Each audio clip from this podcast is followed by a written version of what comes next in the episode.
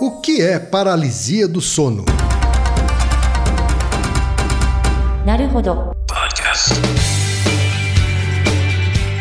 Bem-vindo ao Naruhodô, podcast para quem tem fome de aprender. Eu sou Ken Fujioka. Eu sou Altair de Souza. E hoje é dia de quê? Ciência e senso comum.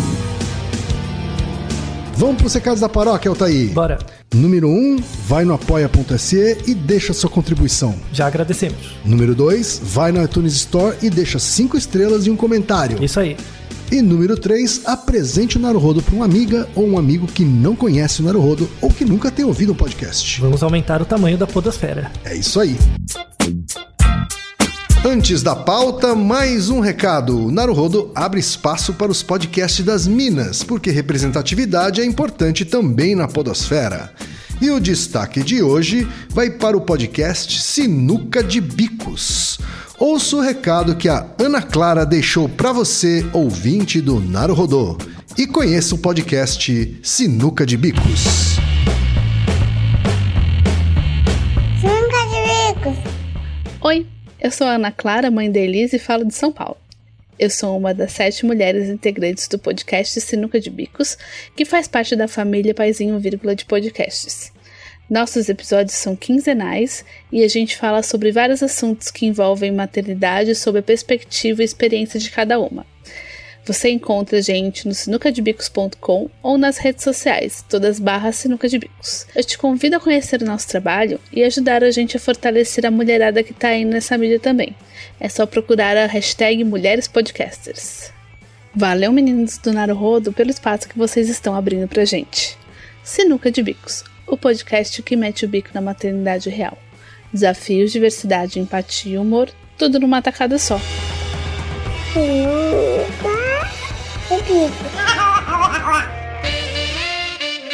Altair, hoje é dia de pergunta de ouvinte. Vários ouvintes. Muitos É, ouvintes. essa é uma pergunta que já veio desde o início do Naruhodô. Muita gente já há mais de um ano mandando perguntas sobre isso e finalmente vamos responder. É verdade. Vamos falar sobre alguns ouvintes que mandaram perguntas relacionadas a esse assunto. Uma das perguntas, Altair, veio de Dominique Franco. Tá? Que pergunta o seguinte: poderiam falar sobre a paralisia do sono? Eu já li a respeito, só que das vezes que isso aconteceu comigo, eu acordo ainda me mexendo normalmente e daí que surge a paralisia. Inclusive, em todos os episódios, comecei sentindo uma queimação na região da nuca. Também tem o Álvaro, o Álvaro Navega, que é analista de testes de software de Pato Branco. Ele diz o seguinte: Bom, já faz muito tempo que sofro com a tal paralisia do sono. Não sei se o nome é esse, ultimamente não tem acontecido tanto, mas acontece ainda, principalmente no sono depois do almoço. Já li alguma coisa, não sei se de fontes seguras, mas me parece que isso está ligado a alegações de experiências fora do corpo, visto o nível de percepção do ambiente e as alucinações geradas. Eu li também que seria possível sair do dito transe tentando pressionar as pontas dos dedos, mas comigo essa desgraça não funciona. O André Luiz Ferreira, que é de São José do Rio Preto, São Paulo, tem 30 anos e é programador, ele diz o seguinte: depois que eu ouvi o episódio 1, 2, 3, que é o episódio sobre sonho lúcido, Altair, tá? Ele disse que veio à cabeça um problema que ele tem, que é a paralisia do sono. E que diz ele que, graças a Deus, só às vezes. Tem também o Lucas, de 18 anos, que diz o seguinte: Eu tenho paralisia do sono todos os dias já faz anos, se não todos os dias. Tenho no mínimo quatro ou cinco durante a semana. A paralisia virou meio que uma coisa normal para mim, até houve um momento em que descobri que ao virar meu pescoço para a direita, eu saio da paralisia. Então agora sempre que me acontece, eu viro o pescoço e pronto, volto a dormir. Tem também a pergunta da Luísa Helena, de 20 anos, estudante de biologia, que mora em Luz, Minas Gerais. E pergunta o seguinte: a paralisia do sono é um tipo de sonho? O que é a paralisia do sono e por que ela acontece? Existem estudos nessa, nessa área?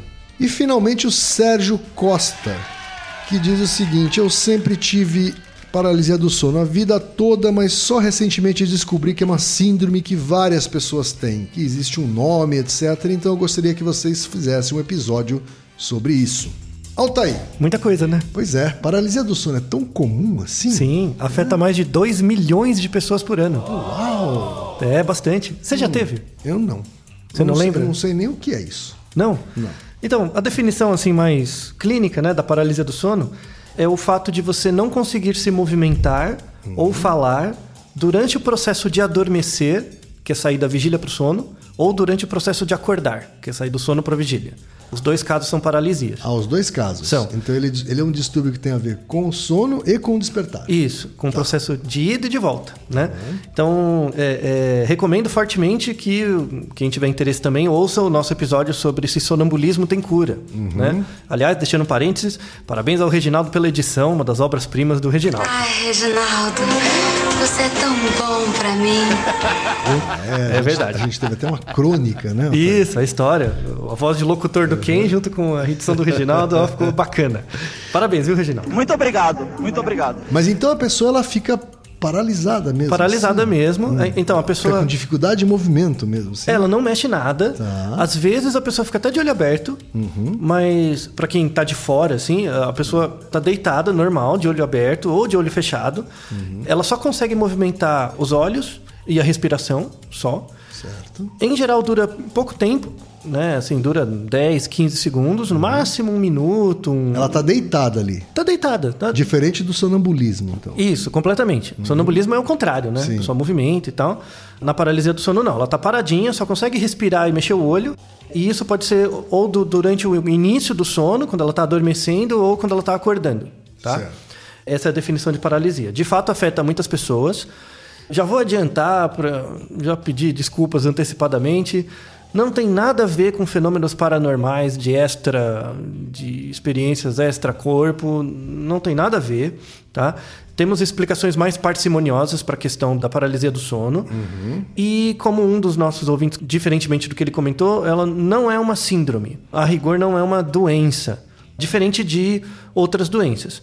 A paralisia do sono, na verdade, ela pode ser uma característica do próprio desenvolvimento do cérebro, né?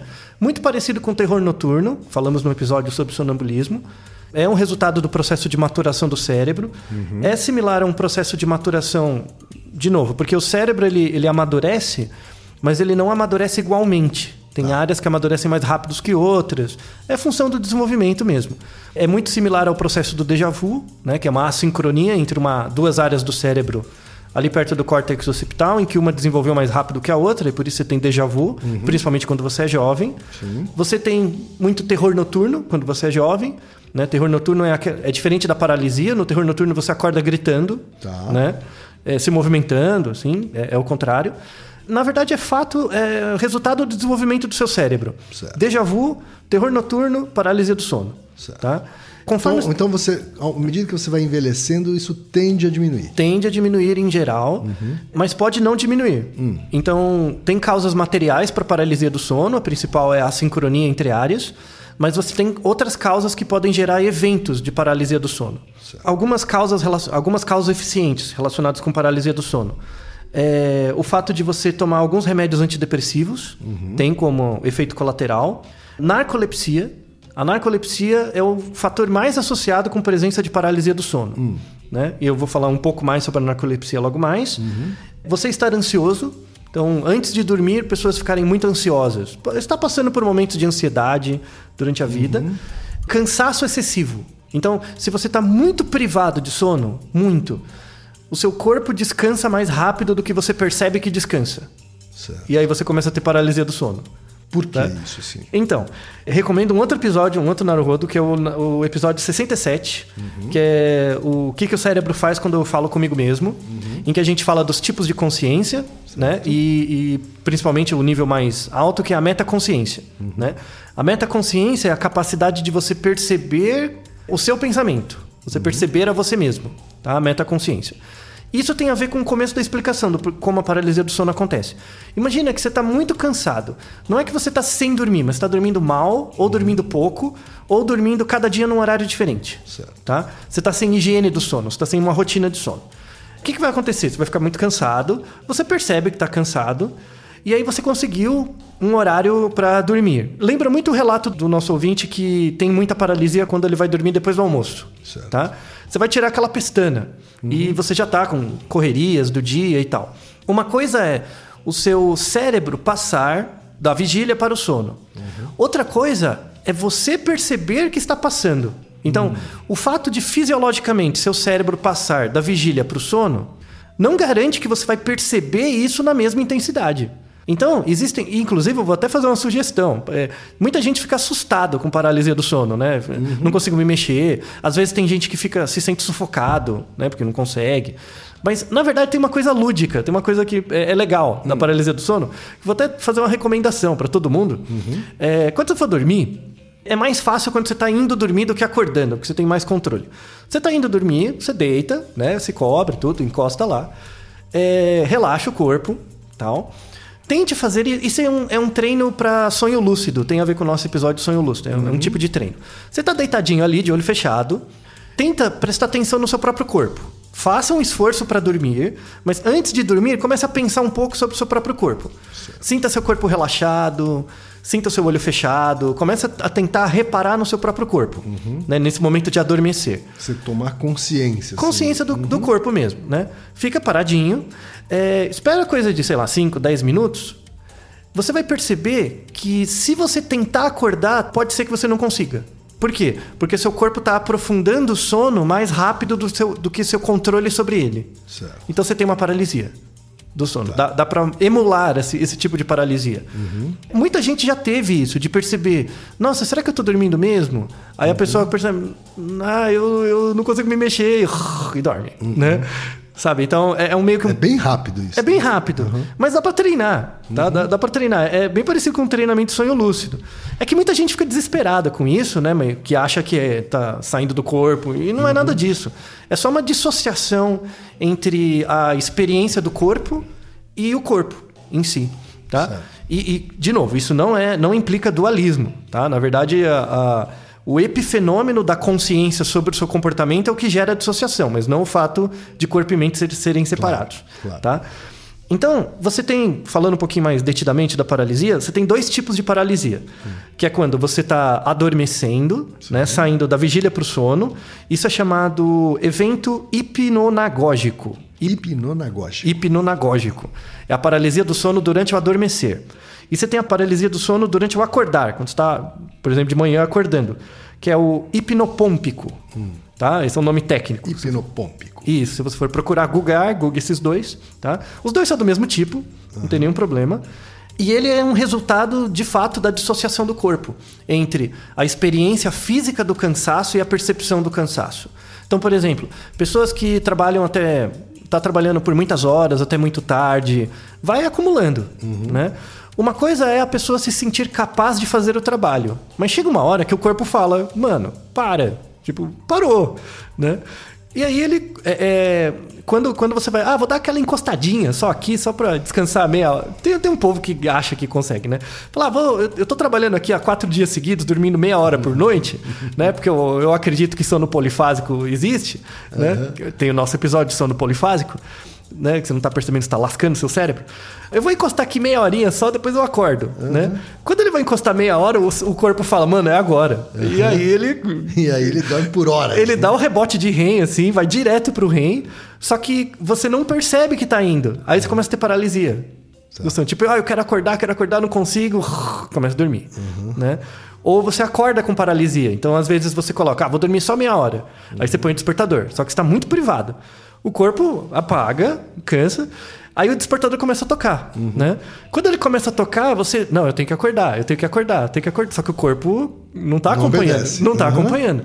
E aí tem esse evento de dissociação, que leva essa- esse- esses 30 segundos aí que você fica paralisado. Certo. Tá? Esse, esse segundo é o hipnopômpico. É o hipnopômpico, isso, é quando tá acordando. Exato.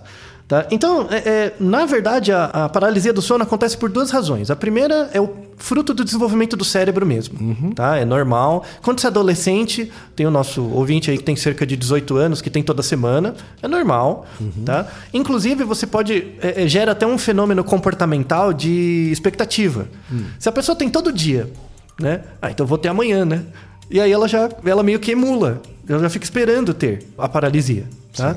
Mas de novo, é algo lúdico, você pode brincar com isso até, tá? Você não vai ficar paralisado para sempre, não é uma possessão demoníaca, relaxa, tá? É, é, de fato uma dissociação entre a sua percepção do corpo e, e o corpo. E pode ser um sinal de estresse e de que você está cuidando muito mal do seu sono. Tá? Então, causas, quando você é adulto, tem mais de 20, 25 anos, e começa a ter muita paralisia do sono, é sinal de privação crônica do sono, você está dormindo muito pouco. Ou você está dormindo cada dia num horário diferente, então o corpo não consegue acompanhar e dá paralisia. É sinal de efeitos de alguns remédios, sobretudo remédios para, por exemplo, TDAH. Então, tem gente que estuda para concurso, essas coisas, e a- depois a gente faz até um outro programa sobre isso, e acha que vai melhorar a capacidade cognitiva tomando remédio para TDAH, né? Que aumenta a ritalina, que aumenta lá a concentração. Capacidade de concentração. É, não. Supostamente. Né? É, é, vai aumentar, na verdade, sua percepção sobre a sua suposta capacidade de concentração, que na verdade não está existindo. Entendeu? É uma meta-percepção, esse é o problema. E um dos eventos, uma- um dos efeitos é como você está tomando esse remédio, que na verdade é um estimulante, né? Te mantém acordado. E você já está cansado, porque você está estudando muito, vai te dar o quê? Paralisia do sono. Tá? É, é efeito de alguns desses remédios. Porque o seu corpo está querendo dormir. Ele tá querendo entrar na inércia de sono, você não tá deixando. Ele fala, eu vou entrar, azar o seu. E aí você tem a sensação de. Sensação não, você tem a paralisia Você do tem a sono. paralisia do sono, tá? E o, o principal evento relacionado com paralisia do sono frequente é a narcolepsia, que aí é um distúrbio do sono mesmo. Aí é uma questão estrutural do cérebro, é causa material. Vamos falar então um pouquinho sobre a narcolepsia. Porque é é um distúrbio do sono, apesar de muito difícil para pessoa que tem, muito interessante, viu? É, é um- Esse não é tão comum. Não, é, é um distúrbio raro, Uhum. né? Em São Paulo, menos de 1% das pessoas, tá? O que caracteriza a narcolepsia? Então, a narcolepsia ela caracteriza como, como eu falei também no episódio de sonambulismo, a gente tem um mecanismo que é a passagem do sono para vigília e da vigília para o sono, que é chamado na área de flip-flop, tá? Que é como se fosse um interruptor, mas não é bem um interruptor porque vai passando as fases do sono, né? Então, Ele é mais um dimmer, então. é mais um dimmer, isso. que vai indo mais para um lado ao longo do dia, depois vai para outro quando amanhece, né? Coisas assim. O narcoléptico, ele não tem isso. Para ele é um interruptor. Então ele sai de uma fase e entra na outra. Entendi. Ele não tem essa autorregulação. Às vezes, o, caso clássico de narcolepsia é isso. A pessoa tá de fato falando com você, ela dorme. E se alguém tem isso eventualmente? Porque Fale mais sobre isso. já aconteceu mais de uma vez comigo, até. É, uma pessoa foi? tá falando comigo Uhum. e eu simplesmente durmo. Não, mas aí na aula, assim. tá- Não, é, às vezes é numa conversa muito tarde da noite, eu tô muito cansado e eu estou prestando atenção no que a pessoa Você tá, tá querendo dizendo. prestar atenção. Então. Isso, e de repente eu estou dormindo. Então, isso na verdade tem é, é o corpo falando, chega. Tá? Isso não é um evento de narcolepsia. Narcolepsia Ah, não? narcolepsia é uma condição, por exemplo, sem privação de sono. Então imagina, a pessoa dormiu uma quantidade de horas boa. Ah, tá. no Mesmo meio- descansado, Mesmo descansado, não. Não- Ela não tem Ah, controle nenhum. entendi. É, é, não é um estado de privação. O cara dormiu bem, tá tranquilo, aí ele chega tipo 10 da manhã, tá trabalhando no escritório, de boa. Lá, de Certo. repente, ele tá conversando com alguém numa reunião, sem nenhum. E dorme. ploft. Ploft, dorme. Rapaz! É, é. É raro, mas é interessante os casos, viu? E o inverso também. Como assim? Ele tá dormindo e de repente, pá! Não. Desperta? Não, é mais para passagem Ah, pro tá, sono. entendi. É mais para passagem pro sono. É, a narcolepsia é um estado dissociado de sono, então a pessoa não tem. Assim, é, é interessante, as pessoas acham que o narcoléptico dorme muito mais do que a média. Uhum. Então, ah, se uma pessoa normal dorme 8 horas, ele dorme 15. N- não é verdade. Ele dorme a mesma quantidade. Uhum. Certo. Então, um narcoléptico dorme 8 horas por noite, em média, como todo mundo. Só que ele não tem controle do quando vai ser essas 8 horas. Então ele pica isso durante o dia, sem controle. Então, às vezes, a pessoa tem um evento de narcolepsia, ela apaga, acorda e acha que não aconteceu nada.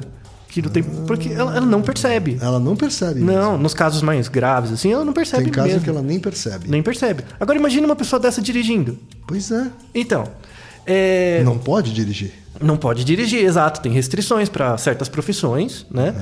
Mas a gente tem uma forma leve, não, não é uma narcolepsia, mas a gente tem uma forma normal, assim, que todo mundo tem. Certo. Que é o seguinte, que tem a ver com o processo atencional.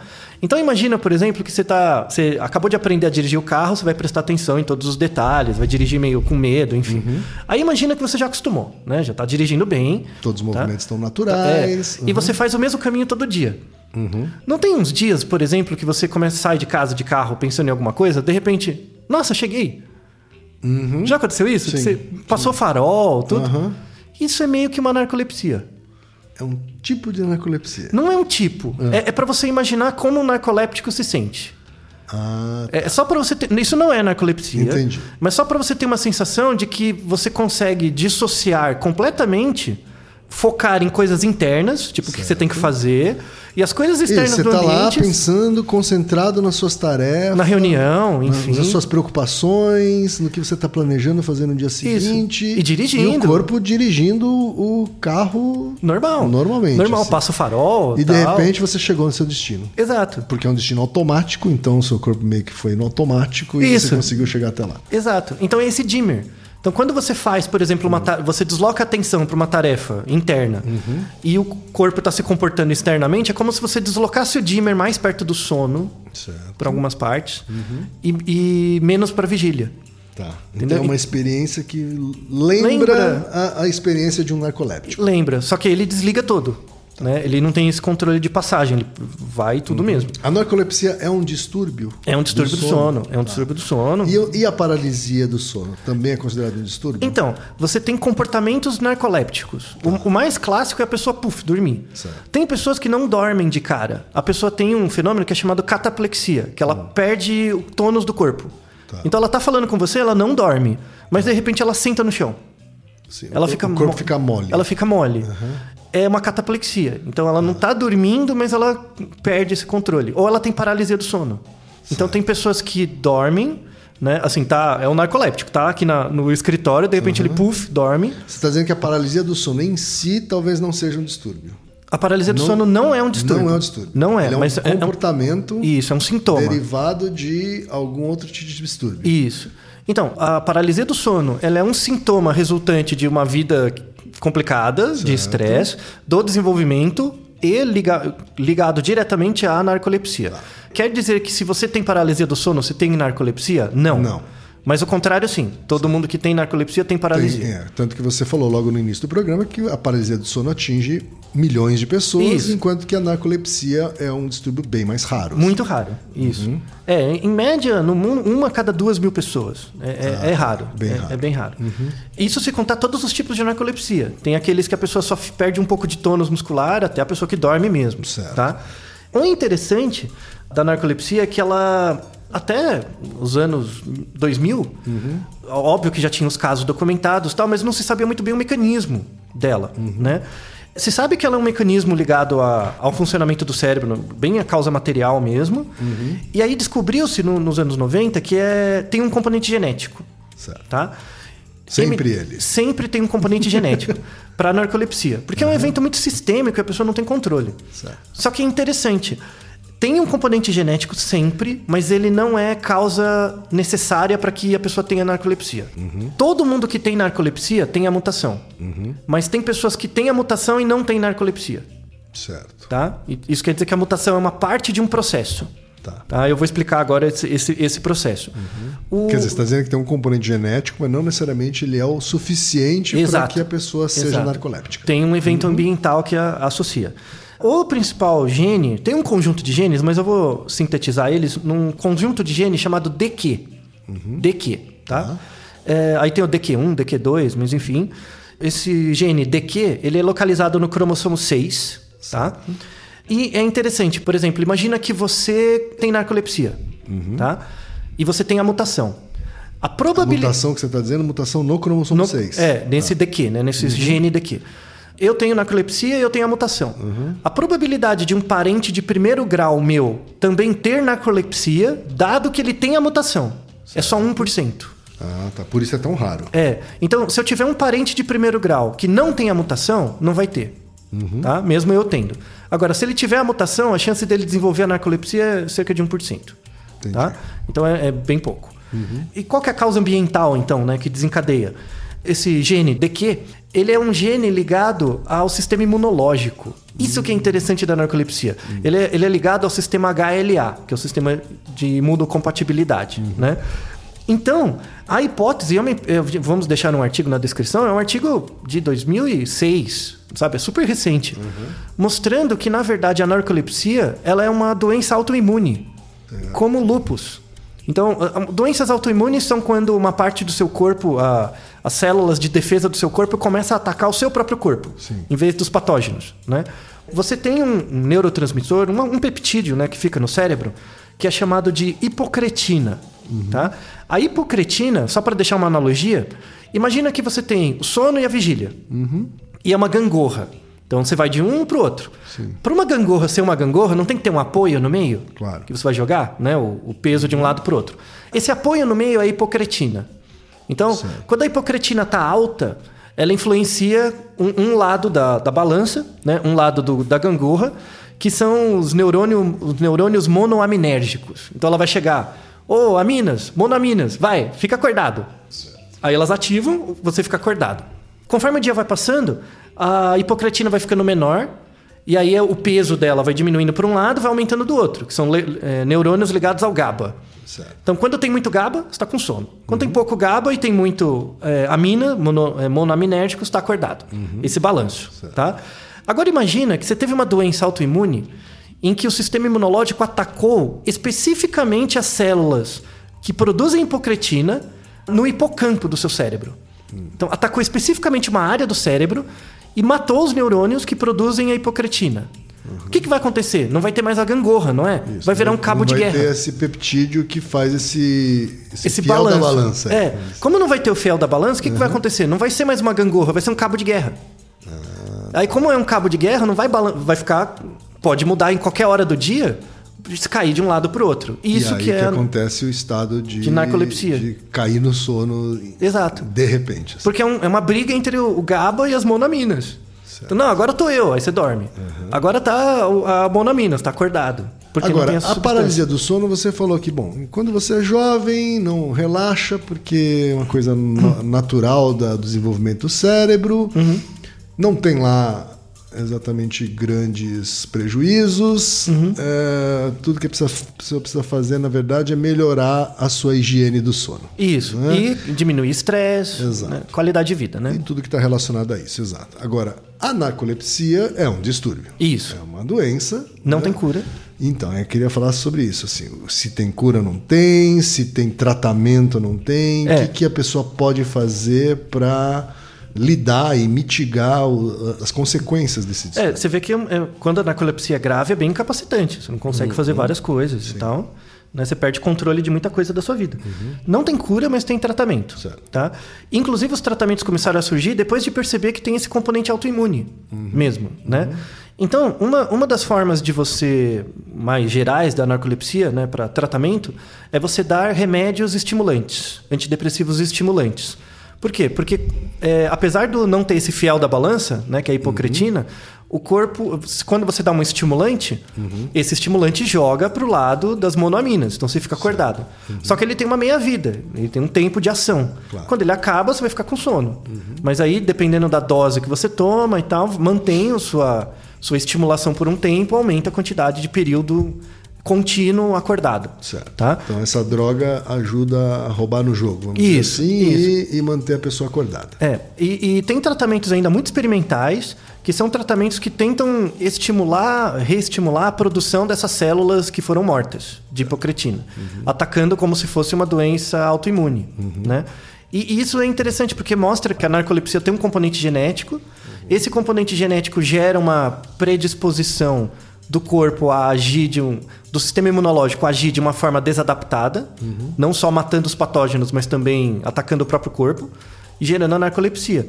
Vamos deixar também na descrição um caso muito interessante, alguns casos, que por conta da. Lembra da epidemia de H1N1, de gripe? Sim. Em vários países da Europa, logo depois, começou a aumentar muito o caso de narcolepsia. Muito. É, Relacionado ao surto de H1N1? Re- relacionado ao surto de gripe. Aí qual foi a hipótese, né? De que ah, as pessoas estavam com gripe, né? E é uma gripe grave, você morre se não tomar vacina. Tomavam a vacina, o corpo estimulava a- a- o sistema imunológico do corpo a matar o vírus da gripe, né? Só que algumas dessas pessoas, sobretudo em países muito homogêneos, tipo Dinamarca e tal, algumas dessas pessoas tinham uma mutação no gene DQ. E aí o que, que aconteceu? Você tomava uma vacina para gripe, melhorava da gripe, só que seu sistema imunológico ficava mais ativo ainda do que o normal, matava as células do- da hipocretina e você começava a ter narcolepsia. Caraca. É um fenômeno todo indireto, assim, né? Deixando claro, não é por causa da vacina. Sim, não, foi, sim. não tem nada a ver com a vacina. Tome a vacina. É por causa da gripe. É por causa da gripe. Isso, a ideia não era ter gripe aviária. Aham. Tá? A culpa é do- dos bichos, da- do negócio aviário. Tá? E, e de, e de algumas pessoas não terem tomado a vacina também. É, e, e- do, do azar das pessoas que tinham a mutação, nem sabiam, e, e o sistema imunológico matou as células e ficou com. E as pessoas ficaram com narcolepsia. Qual é a especialidade médica que lida com narcolepsia? Médicos do sono. Então, pneumo, neuro. ah, é, alguns ginecos, ginecologista também, né? apesar da prevalência ser um pouquinho maior em homem, mas também vem bastante. É, é só consultar o seu clínico geral, ele vai saber indicar um médico do sono adequado. O diagnóstico não é difícil. Para os nossos ouvintes que mandaram e-mails, eu acho difícil que algum de vocês tenha narcolepsia propriamente. Pelos relatos, Pelos pelo menos, relatos. é. Mas se você tiver muitas dúvidas e o evento for frequente, procure um médico do sono e faça uma polissonografia, um exame para diagnosticar. E ver, na verdade, um exame de sangue para ver marcadores de hipocretina. Uhum. Porque se não tiver, aí fácil, já está com narcolepsia. Para encerrar, temos uma coisa curiosa. Hum. Narcolepsia é, nos humanos é, é pouco frequente, mas em outros bichos é muito comum. Hum. Sobretudo dois deles. né? E em cabra, Certo. cabras têm muita nar- Cabras. Cabras tem muita. Mais que narcolepsia, tem cataplexia. né? E cachorro. É, Mas os cachorros aconteceu por conta de seleção artificial. Sabe que você vai cruzando os cachorros para querer achar uns cachorros? Sim. As raças malucas. É, é, é. Tem uma raça de cachorro que tem muito, muita cataplexia. Por exemplo, o cachorro tá correndo, aí ele corre, corre, corre, fica feliz, de repente ele cai duro. Aham. É, com cataplexia, né? Sei. E isso também é associado à narcolepsia, que é cachorros ligados ao poodle. Tá. Tá? Na hora de criar o poodle, aquele cachorro peludinho, você criou, por azar, ninguém esperava, cachorros com uma chance muito alta de ter cataplexia e narcolepsia. Olha só. Cabras também. Às vezes a cabra, você dá um grito nela, assusta, ela cai dura. né? Vamos colocar na descrição os vídeos de exemplos de cachorrinhos maldade e cabras. isso. Tá? Então espero que tenha sido informativo. É, é um tema muito interessante, complementar ó, ao tema do, do sonambulismo. E se tiverem mais dúvidas, mande e-mails. Naruhodô, ilustríssimo ouvinte! Naruhodô. Você sabia que pode ajudar a manter o Naruhodô no ar? Ao contribuir, você pode ter acesso ao grupo fechado no Facebook e receber conteúdos exclusivos. Acesse apoia.se barra Podcast. E você já sabe, aqui no Naruhodô, quem faz a pauta é você. Você tem alguma pergunta pra gente ou quer comentar algum episódio? Escreva pra nós. podcast.naruhodô.com.br Repetindo, podcast.naruhodô.com.br e lembre-se, mande nome completo, idade, profissão e a cidade de onde você está falando. É isso aí. な